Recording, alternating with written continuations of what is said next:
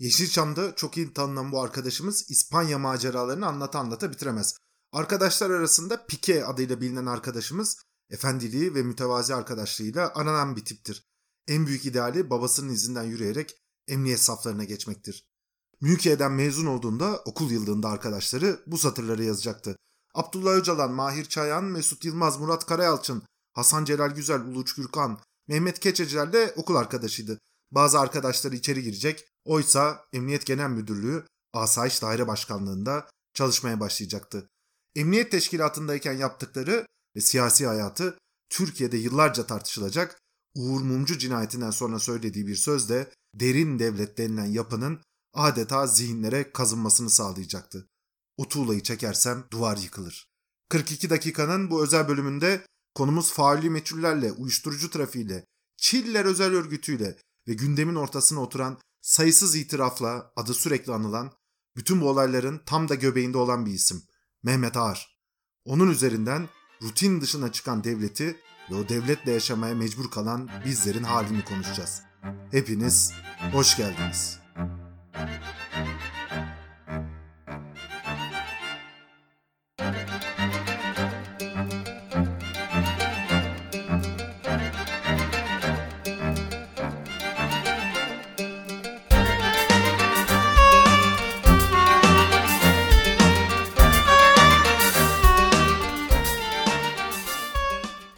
1951 yılında Ankara'da babasının görev yaptığı Çankaya Köşkü'nde doğdu. Emniyet müdürü olan babasıyla birlikte neredeyse bütün Türkiye'yi gezdi. Urfa'da başladığı ilkokulu Gümüşhane, Bolu, Adana, Ankara ve Erzincan'da, Erzincan'da başladığı ortaokulu Kayseri, Diyarbakır ve Uşak'ta bitirdi. Üniversiteden mezun olduktan kısa süre sonra göreve başladığı emniyette adeta ışık hızıyla yükseldi. Cumhurbaşkanlığı Koruma Müdürlüğü gibi kritik bir makamda komiserlik yaptı. 1976'da Ankara Vilayeti Kaymakam adayı İznik ve Selçuk ilçelerinde kaymakam vekili, Torul ve Delice ilçelerinde kaymakamlık görevlerini üstlendi. 1980 yılı Ocak ayında İstanbul Emniyet Müdürlüğü Terörle Mücadele Şube Müdür Muavini, darbeden 8 ay sonra da Asayiş Şube Müdürü oldu. 12 Eylül döneminde İstanbul Emniyet Müdürü Şükrü Balcı'ydı. Şükrü Balcı İstanbul polisinde rüşveti olağan hale getirmekle suçlanan bir isimdi. Mafya ve çetelerle işbirliği yaparak milyonlar kazanmakla suçlanıyordu ünlü mafya babası Hüseyin Uğurlu ve oğlu Abuzer Uğurlu'nun ortağı olduğu iddia ediliyordu. Silah ve uyuşturucu kaçakçılarına komisyon karşılığı göz yummakla suçlanıyordu. Kendisiyle usta çırak ilişkisi kurdu. Askerlerle iyi geçindi. Kenan Evren kendisine altın bir saat hediye etti.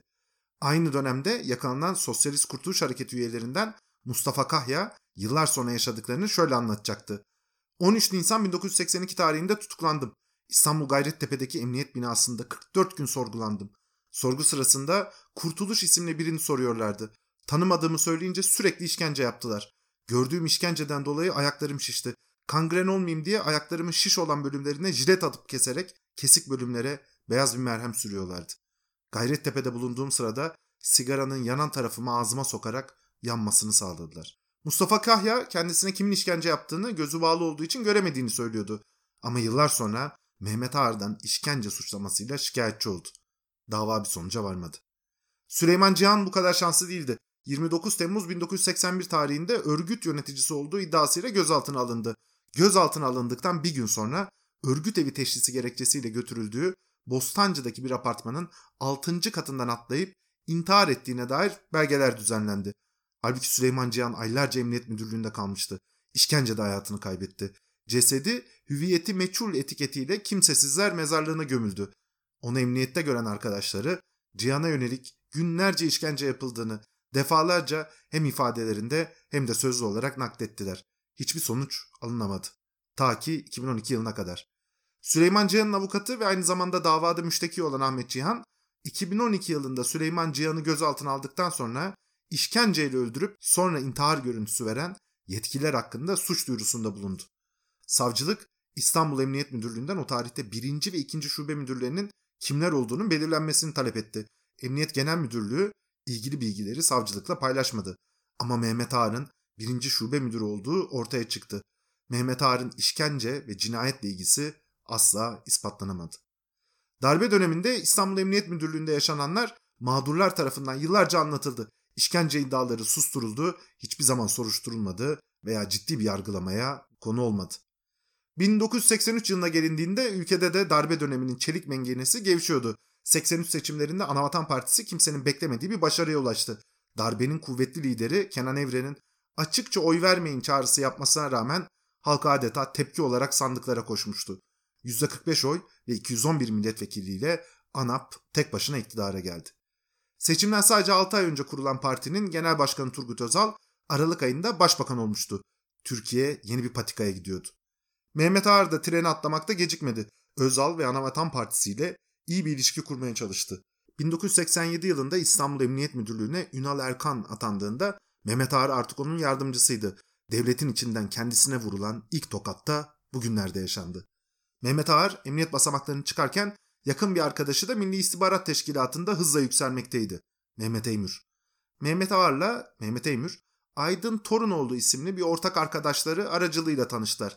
İkisinin de babası 27 Mayıs mağduruydu. Kısa sürede kaynaştılar. Mehmet Ağar, MIT'in kendisi hakkında bir rapor hazırladığını öğrendiğinde arkadaşına koşmuş. Mehmet Eymür de dönemin MIT İstanbul Bölge Başkanı imzasıyla müsteşarlığa bir yazı sunulduğunu öğrenmişti. MIT müsteşarlığı raporu Cumhurbaşkanlığı, Başbakanlık ve Genelkurmay Başkanlığı'na iletilmişti. Mehmet Eymür, Nuri Gündeş ile durumu konuştu. Nuri Gündeş hem Mehmet Ağar'dan özür diledi hem de müfettişlerin isimlerini alıp kendileriyle konuşup dosyanın kapanmasını sağladı. Mehmetler arasında artık su sızmıyordu. Birlikte geziyor. Mehmet Ağar Ankara'ya gittiğinde Mehmet Eymür'ün bekar evinde kalıyor. Eymür İstanbul'a gittiğinde ağırların misafiri oluyordu. Ama bu tatlı bahar çok uzun sürmedi. Mehmet Eymür ve Atilla Aytek MIT adına İstanbul'da operasyonlar yapmaya başlayınca araya soğukluk girecek, Mehmetler birbirlerinden uzaklaşacaktı. 1983 yılında Hiram Abbas MIT Müsteşar Yardımcısı olarak atandı. Mehmet Eymür'ün büyük patronu operasyonel istihbaratın simge ismiydi. Asala'yı bitiren kişi olarak biliniyordu. O dönem belli yükücüleri himaye altına alarak uyguladığı yöntemler daha sonra Mehmet Ağar'a da ilham verdi. Devlette ağırlığı çoktu. MIT müsteşar yardımcılığına getirilmesi bazı teşkilat üyelerini sevindirirken Nuri Gündeş ve bazı başka isimler istifa edecekti. 1980 yılında yazdığı bir rapor yıllarca tartışılmıştı. MIT'in Mossad ve CIA gibi operasyonlar yapması gerektiğini savunuyordu. Ona göre MIT daha proaktif olmalıydı. Turgut Özal'ın da desteğini alarak işleri değiştirmeye koyuldu. Bu amaçla Güvenlik Daire Başkanlığı kuruldu. Dairenin adı daha sonra Kontr Terör Dairesi olarak değiştirildi. Mehmet Eymür bu dairenin başına geldi. Ankara Gölbaşı'nda özel tim eğitim merkezinde yeni bir silahı denerken tanıdıkları bir yarbay da ekibe katıldı. Korkut Eken. O tarihten sonra da Hiram Abbas Mehmet Eymür ekibiyle İstanbul Emniyet Müdürlüğü'nde bulunan Ünal Erkan Mehmet Ağar ekibi arasında inanılmaz bir rekabet başladı. 4 Kasım 1980 tarihinde Mehmet Ağar Ünal Erkan ekibi Hürriyet gazetesine bomba bir haber sızdırdı. Manşet ürperten itiraf. Devlet uyuyor mu? Habere göre MİT Kaçakçılık Dairesi'nin ajanı Timur Hanoğlu, Mehmet Ali Ağaca dahil birçok kaçakçıya ve suçluya sahte pasaport hazırlamıştı. MİT küçük düşürülmüştü. Cevap çok kısa süre sonra geldi. Kamuoyunda birinci MİT raporu diye bilinen tam adı Banker Bako olayı, polis içindeki çekişme ve yeraltı polis kamu görevlileri ilişkileri olan rapor Mehmet Eymür tarafından hazırlandı. Hiram Abbas tarafından Başbakan Turgut Özal'a sunuldu. 10 Kasım 1987 tarihli raporda aynen şu ifadelere yer veriliyordu. Ünal Arkan başkanlığındaki İstanbul Emniyet Müdürlüğü üst düzey kadrosu İstanbul'daki yeraltı dünyası ile ilişki içindedir. Bu ilişkilerin en büyük koordinatörü emekli cinayet masası şefi Ahmet Ateşli ile müdür yardımcısı Mehmet Ağar'dır. Yeraltı dünyasını Ankara'daki üst düzey bürokratlara Mehmet Ağar'a empoze etmekte, Turan Çevik, Fevzi Öz, Necdet Ulucan gibi ünlü isimleri üst düzey bürokratlar hatta bakanlarla tanıştırarak bağlantılarını sağlamlaştırmakta, faaliyetlerini legalize etmektedir. Ağar'ın Turan Çevik ve bazı bürokratlarla ortak hayali ihracat işleri vardır. Mehmet Ağar, DP'den milletvekili olmayı düşünmüş, bilahare bundan vazgeçmiştir. İstanbul Emniyetinde Ünal Erkan ekibine ayak uyduramayan Kemal Yazıcıoğlu kadrodan dışlanmış, kadro dışındaki Ağar ise Ünal Erkan'ın en yakın mesai arkadaşı haline gelmiştir. Ünal Erkan ve Mehmet Ağar'ın gizli ve önemli buluşmalarını yaptıkları Etiler Ulus Mahallesi'nde ve Kadıköy Bostancı'da iki ev vardır. Ulus Mahallesi'ndeki ev Diyarbakırlı Vekin Aktan'ın üzerine olup parası Behçet Can Türk tarafından ödenmektedir. Rapora göre 1987 yılı Ağustos ayında Milano'da 10 kilo eroinle yakalanan 4 Türk'ün üzerinden Mehmet Ağar'ın telefon numaraları çıkmıştı. Raporun sonuç bölümünde şöyle deniyordu. Özellikle siyasi partilerde ve bürokraside söz sahibi kilit kişileri etkileyerek yasal engelleri aşabilen bu kişiler genellikle sosyokültürel alanda çağdaş çizginin altında kalmış, kaçakçılığı gayrimeşru kazancı bir suç niteliğinde dahi görmeyen ve adeta meşru kabul eden kişilerdir. Tabiatıyla zamanla devlet organlarının çeşitli kademelerine sızabilen bu kişileri suçlamak kolay kolay mümkün olmamakta, suç sadece zincirin ucunda bulunan piyon elemanlara yüklenebilmektedir. Zamanında birçok olayın müesseseler yıpranmasın felsefesiyle üzerine gidilmemesi, faillerinin saklanıp olayların kapatılması müesseseleri kurtarmış ama zaman içinde bundan zarar gören devlet olmuştur. Rapor 23 sayfa, ekleri 125 sayfaydı. Ünal Arkan ile Mehmet Ağar rapordan kısa sürede haberdar oldu. Ağar ve Ünal Arkan da başbakana bir rapor sundular. Bu rapora göre o dönem medya manşetlerini süsleyen altın kaçakçılığı haberlerini Mehmet Eymür ile Atilla Aytek sızdırıyordu. Mehmetler arasında yıllarca sürecek mücadelede böyle başladı. Birinci MIT raporunun etkisi önemli oldu. Mehmet Ağar 8 yıl görev yaptı, İstanbul'dan uzaklaştırıldı. Ancak bu uzaklaştırma adıyla sanıyla bir terfiydi. 37 yaşındaki genç Mehmet Ağar Ankara Emniyet Müdürlüğü'ne atanmıştı. Emniyet müdürüyken Ankara'da yine benzeri yaşanmamış bir olay yaşandı. 18 Haziran 1988. Atatürk Spor Salonu tıka basa doluydu. Anavatan Partisi kongresi yapılıyordu. Birkaç saat önce ANAP Genel Merkez Santrali'ni biri aramış, isim vermemiş. Başbakan Turgut Özal'ın öldürüleceğini söylemişti. Bu ihbar ciddiye alınmadı.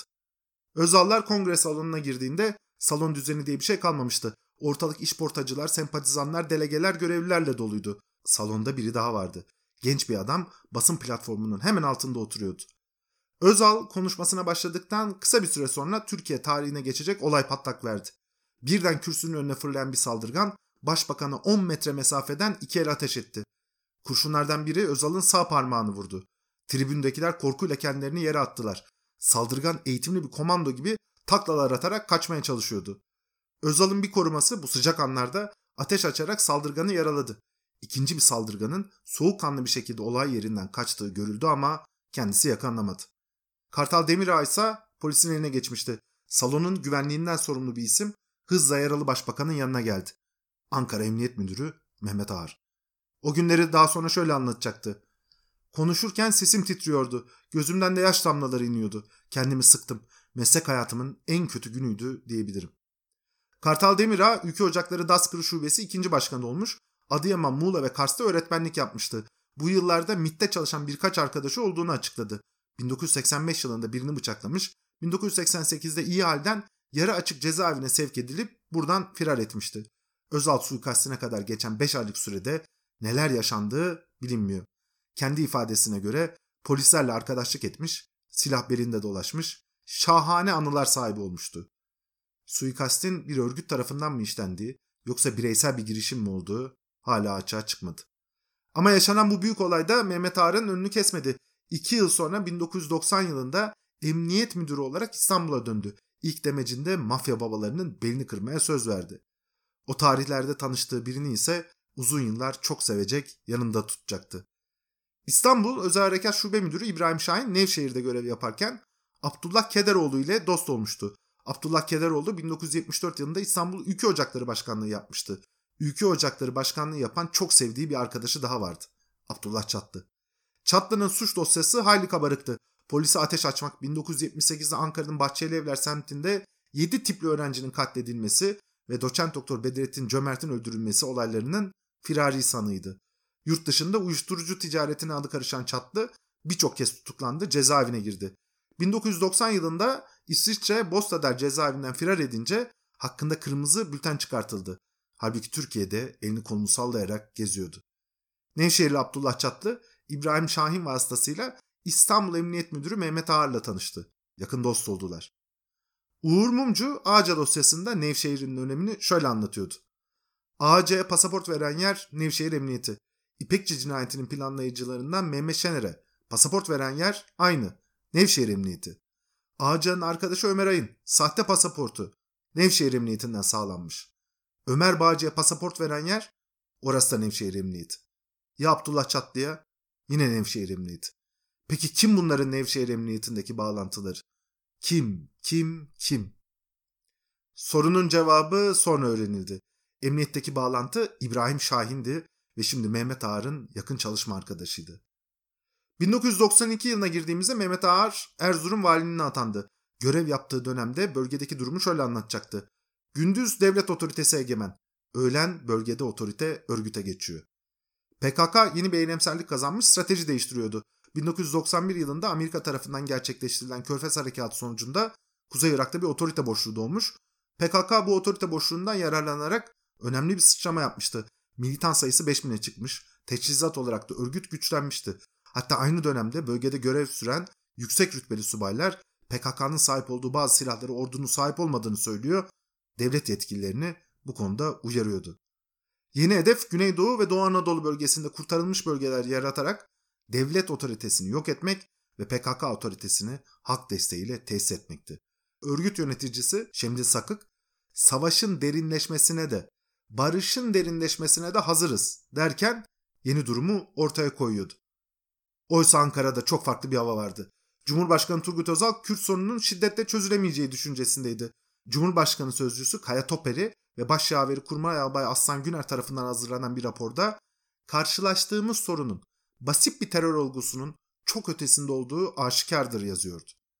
Mart ayında DEP milletvekilleri Ahmet Türk, Sırrı Sakık ve Orhan Doğan ile görüştü. Sakık Özal'ın bu görüşmede genel af çıkartıp sorunu kökünden çözeceğim dediğini aktardı. Mayıs ayında bu sefer Adnan Kahveci Güneydoğu Anadolu bölgesinde incelemeler yaptı. Kürt sorunu nasıl çözülmez başlıklı raporu büyük yankı yarattı. Özal'a sunulan raporda şu satırlar yazıyordu. Askeri çözümle hiçbir ülke çözüme ulaşamamıştır. Bugün Kürt sorunu siyasal bir kriz haline almıştır. Çözüm için cesur siyasal adımlara ihtiyaç vardır. Bu nedenle Kürt realitesi, Kürt kimliği ve dili hızla kabul edilerek Kürtlerin siyasal hakları verilmelidir. Bu durum Türkiye'de demokrasiye ufuklar açmakla kalmayacak, PKK gibi terör örgütlerine olan hak desteğini de ortadan kaldıracaktır.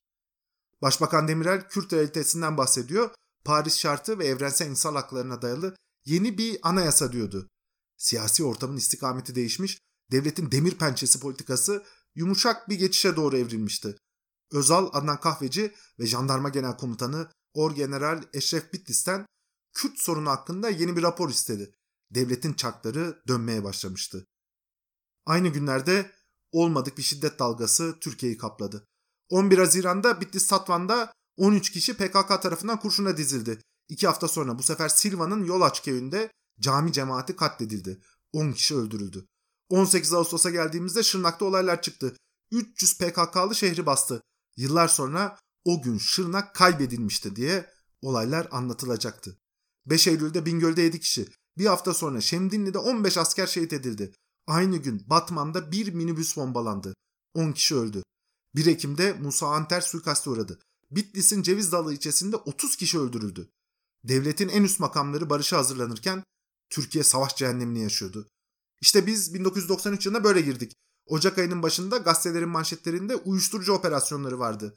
Cumhuriyet Gazetesi yazarı Uğur Mumcu aynı dönemde Kürt sorunu konusunu işliyor. Uyuşturucu ticareti hakkında önemli sorular soruyordu. 13 Ocak tarihinde yazdığı köşe yazısında Behçet Can Türk'ü konu etmiş ve şu soruyu sormuştu.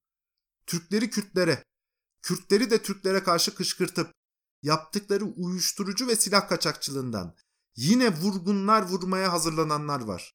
Bunların bir kesimi Kısmetin bir ve Lucky S gemileriyle yakalandı. Peki ötekiler kim? Sorusunun cevabını alamadı. 24 Ocak tarihinde Ankara'da evinin önünde bulunan arabasına konan bir bombayla katledildi. Dört gün sonra iş adamı Jacques Camhier'e bir suikast düzenlendi. Türkiye her gün sarsılıyordu. 5 Şubat'ta Özal'ın Kürt raporunu hazırlamakla görevlendirdiği Adnan Kahveci Bolu Gerede yakınlarında bir trafik kazası geçirdi. Olay anında hayatını kaybetti. 12 gün sonra Kürt raporunu hazırlamakla görevlendirilen bir başka isim. Jandarma Genel Komutanı Or General Eşref Bittis'in içinde bulunduğu askeri helikopter düştü. Genelkurmay Başkanlığı kazanın teknik bir arızadan kaynaklandığını açıkladı. 17 Nisan'a geldiğimizde Turgut Özal sabah saatlerinde geçirdiği kalp kriziyle hayatını kaybetti. 16 Mayıs'ta Süleyman Demirel Cumhurbaşkanlığına seçildi. Devletin tepesi birkaç ay içinde sil baştan değişmişti.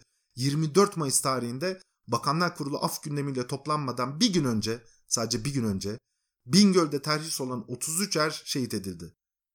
Çiller başbakanlık koltuğuna böyle bir dönemde oturdu. Çiller'in hükümeti kurmasından yaklaşık iki hafta sonra Sivas'ta çıkan olaylarda Madımak ateşe verildi. 37 kişi yanarak veya dumandan boğularak can verdi. Türkiye ağır bir güvenlik krizi yaşıyordu. Bu koşullarda Çiller Emniyet Müdürlüğü koltuğuna uygun gördüğü ismi açıkladı. Mehmet Ağar. Henüz 42 yaşındaydı. Koltuğa oturduktan 15 gün sonra Milli Güvenlik Kurulu'na kapsamlı bir terör raporu sundu. Raporda terörün bir yılda nasıl bitirileceğine ilişkin bir plan açıklıyordu. Plana göre PKK'ya karşı PKK taktikleriyle mücadele edilecek, teröristlere destek olanlara da terörist muamelesi yapılacaktı. Çiller İçişleri Bakanlığı'na planı desteklemek üzere Nahit Menteşe'yi getirtti. 60'lı ve 70'li yıllarda Gümrük ve Tekel Bakanlığı, Ulaştırma Bakanlığı, Tabi Kaynaklar Bakanlığı, Turizm ve Tanıtma Bakanlığı ve Milli Eğitim Bakanlığı yapmış tecrübeli bir siyasetçiydi. Menteşe'nin bakanlığa atandığı gün PKK'nın finansman merkezi sayılan Lice 3 günlük bombardıman sonucunda yerle bir edildi. 20'den fazla insan öldü. 640 ev ve iş yeri zarar gördü. Çiller'in çevresinden beklentisi sertti. Bana Apo'nun kellesini getirin emri verdi. Mehmet Ağar işte bu projeye talipti. İsmet Sezgin yıllar sonra şöyle anlatacaktı. Bu kabil kişiler her dönemde çıkar. Kendilerini göstermek ister. Çok parlak projeler ortaya atar. Size Apo'nun kellesini getirelim der. Bu işi bir ayda bitirelim der. Tabi bu devlet ciddiyetiyle bağdaşmaz. Çiller ise farklı görüşteydi. Kasım ayında bir demeç verdi. PKK'ya haraç veren sanatçı ve iş adamlarını biliyoruz dedi. Örgütü çökertmek için önce maddi kaynaklarını çökertecekti. Bu dönem daha sonra ismi Çiller Özel Örgütü olarak da duyulacak bir yapı kurulmaya başlandı. Özel tim kuruldu. Başına Korkut Eken getirildi. Böylece Emniyet Genel Müdürlüğü'nün başında Mehmet Ağar, özel timin başında da Korkut Eken olacak kilit yapı kurulmuş oldu. Çatlı, Haluk Kırcı gibi isimler de bu yapıda yer aldılar. Örneğin aynı günlerde Abdullah Çatlı, Mehmet Özbay adıyla İstanbul Valiliğine müracaat etti ve can güvenliği olmadığı gerekçesiyle silah taşıma ruhsatı talep etti. Bu müracaattan 15 gün önce Emniyet Genel Müdürü Mehmet Ağar, koruculuğu kabul eden Sedat Bucak'a tam 1500 silah vermişti. Sedat Bucak'ın Mehmet Ağar ve olağanüstü hal bölge valisi Ünal Arkan'la oldukça samimi bir ilişkisi vardı. Bu ilişki sayesinde Abdullah Çatlı ile de tanıştı. Abdullah Çatlı da Sedat Bucak sayesinde yeni bir arkadaş edindi. Ali Yasak Şanlıurfa doğumlu esnaf bir ailenin çocuğuydu. Öğrencilik yıllarında solcu bir öğrenciyi vurmaktan 4 ay cezaydı. Kaçtı, yakalandı, 2 yıl cezaevinde kaldı. Çıktıktan sonra o dönem Apocular diye bilinen PKK ile savaşan Bucaklarla tanıştı. Güvenlerini kazandı. Hukuk fakültesini kazanıp İstanbul'a gitti. 12 Eylül döneminde İnci Baba'nın yanında çalıştı. 1990'lı yıllarda artık Zeytinburnu Bakırköy Regata sınırında bir bölgeyi denetim altına almış durumdaydı. Ülkücü Baba diye biliniyordu. Drejali lakabıyla tanınıyordu. Çiller hükümetiyle de yakın ilişkileri vardı.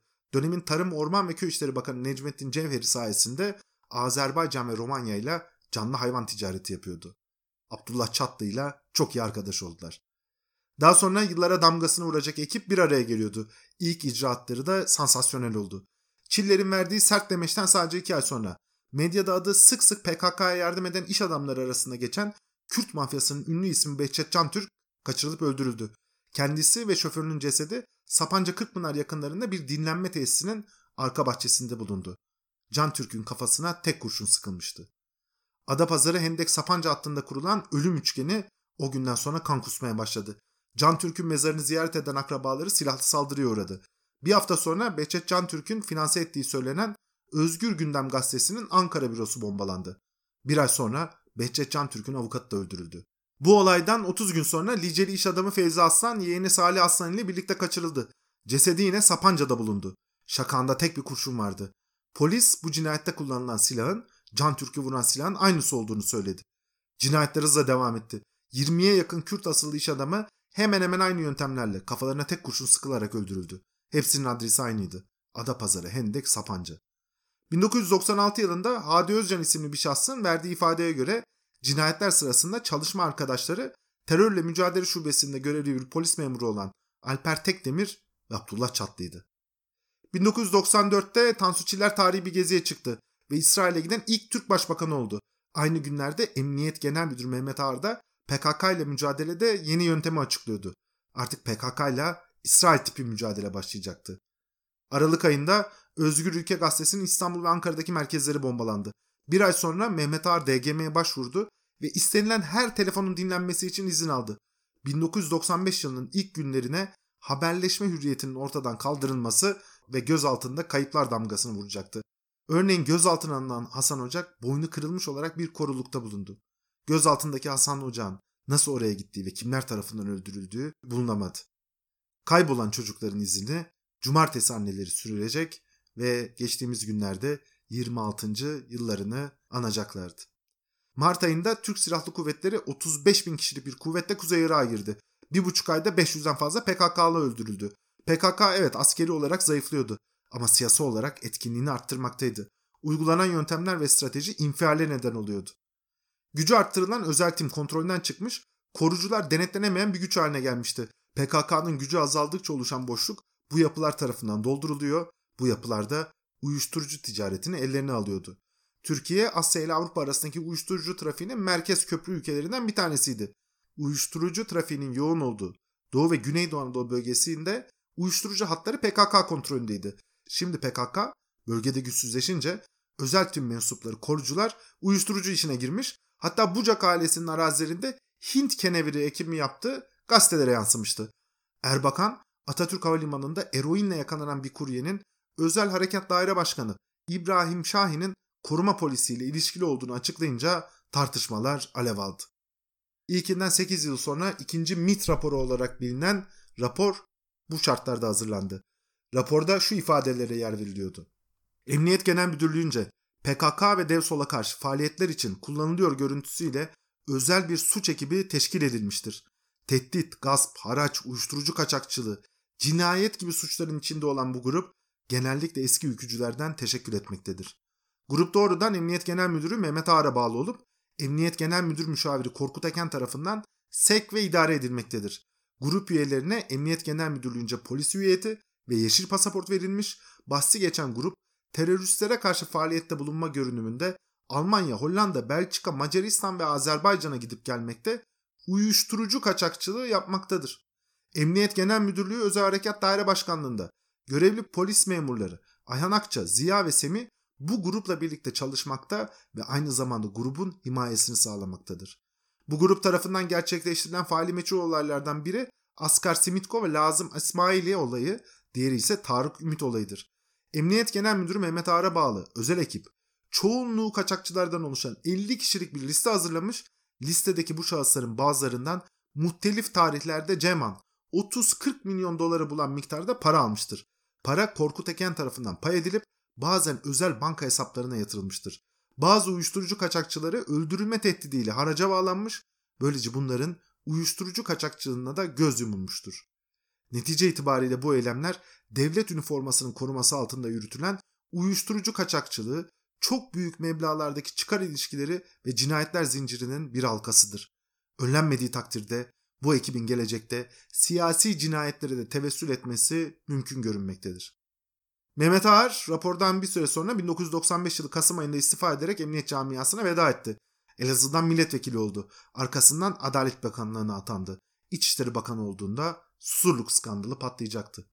3 Kasım 1996'da Balıkesir'in Susurluk ilçesindeki kaza devlet, siyaset, mafya ilişkilerini ortaya döktü. Birçok suçtan aranan Eski Ülke Ocakları Derneği yöneticilerinden sahte kimlikte Abdullah Çatlı, Emniyet Amiri Hüseyin Kocadağ ve Çatlı ile ilişkisi olan Gonca Uz kazada ölmüştü. DP Şanlıurfa Milletvekili Sedat Bucak yaralanmıştı. Bagajdan bazıları devlete ait kaybolan birçok silah ve mermi çıktı.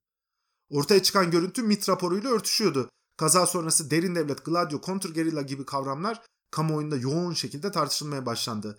Ağar kazadan kısa süre sonra istifa etti. İstifa gerekçesi dönemin başbakanı Necmettin Erbakan'ın Libya gezisine tepki ve kızının sağlık durumu olarak aktarıldı. Üçüncü MIT raporu Surlu kazasının ardından dönemin MIT müsteşarı Sönmez Köksal tarafından 17 Kasım 1996'da Başbakan Necmettin Erbakan'a kişiye özel olarak sunuldu. Ekleriyle birlikte 223 sayfayı bulan bu raporun tam metni 2013 yılında yayınlanan bir kitapta gün yüzüne çıktı.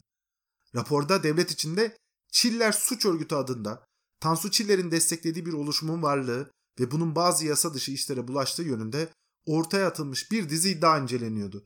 Raporun sonuç bölümünde Surluk olayıyla birlikte ortaya çıkan bazı konular şöyle sıralandı. Devletin içinde kontrolsüz güçlerin varlığını, bu güçlerin devletin ihtiyaçları dışında da bazı istenmeyen faaliyetlere yönelebildiğini, güvenlik kuvvetlerinin resmi güçler dışında bazı unsurları da devlet görevi adı altında kullandıklarını, devletin bazı belgelerinin pasaport vesaire gayri kanuni unsurlara verilebildiğini, devletin aynı kuruluşu içinde farklı anlayışta olanların birbirleriyle devletin olanaklarını kullanarak mücadele edebildiğini, istihbaratta ve örtülü operasyonlarda çok başlılığın bulunduğunu, merkezi kontrolün yeterli olmadığını, gizlilik taşıması gereken devlet belgelerinin veya faaliyetlerinin dahi kolayca açıklanabildiğini, tartışılabildiğini, kontrolsüz güçlerin bazı siyasi güçlerce veya kişilerce desteklendiğini, devlet adına yapıldığı öne sürülen işlerde dahi büyük miktarlarda maddi çıkarın söz konusu olduğunu gösterecek nitelikte emarelerin çıkmasına neden olmuştur. MIT raporu bunları söylerken 26 Kasım'da Tansu Çiller ünlü konuşmasını yaptı. Bu ülke için kurşun atan da yiyen de şereflidir. Kazanın ardından mecliste bir araştırma komisyonu kuruldu. Komisyon 4 aylık bir çalışmanın ardından rapor yayınladı. Raporda devletin içinde yuvalanan çeteler olduğu belirtilirken bazı devlet kurumlarının da bu yapıları desteklediği sonucuna varıldı. Raporun değerlendirme bölümü çok ilginç. Şöyle diyor.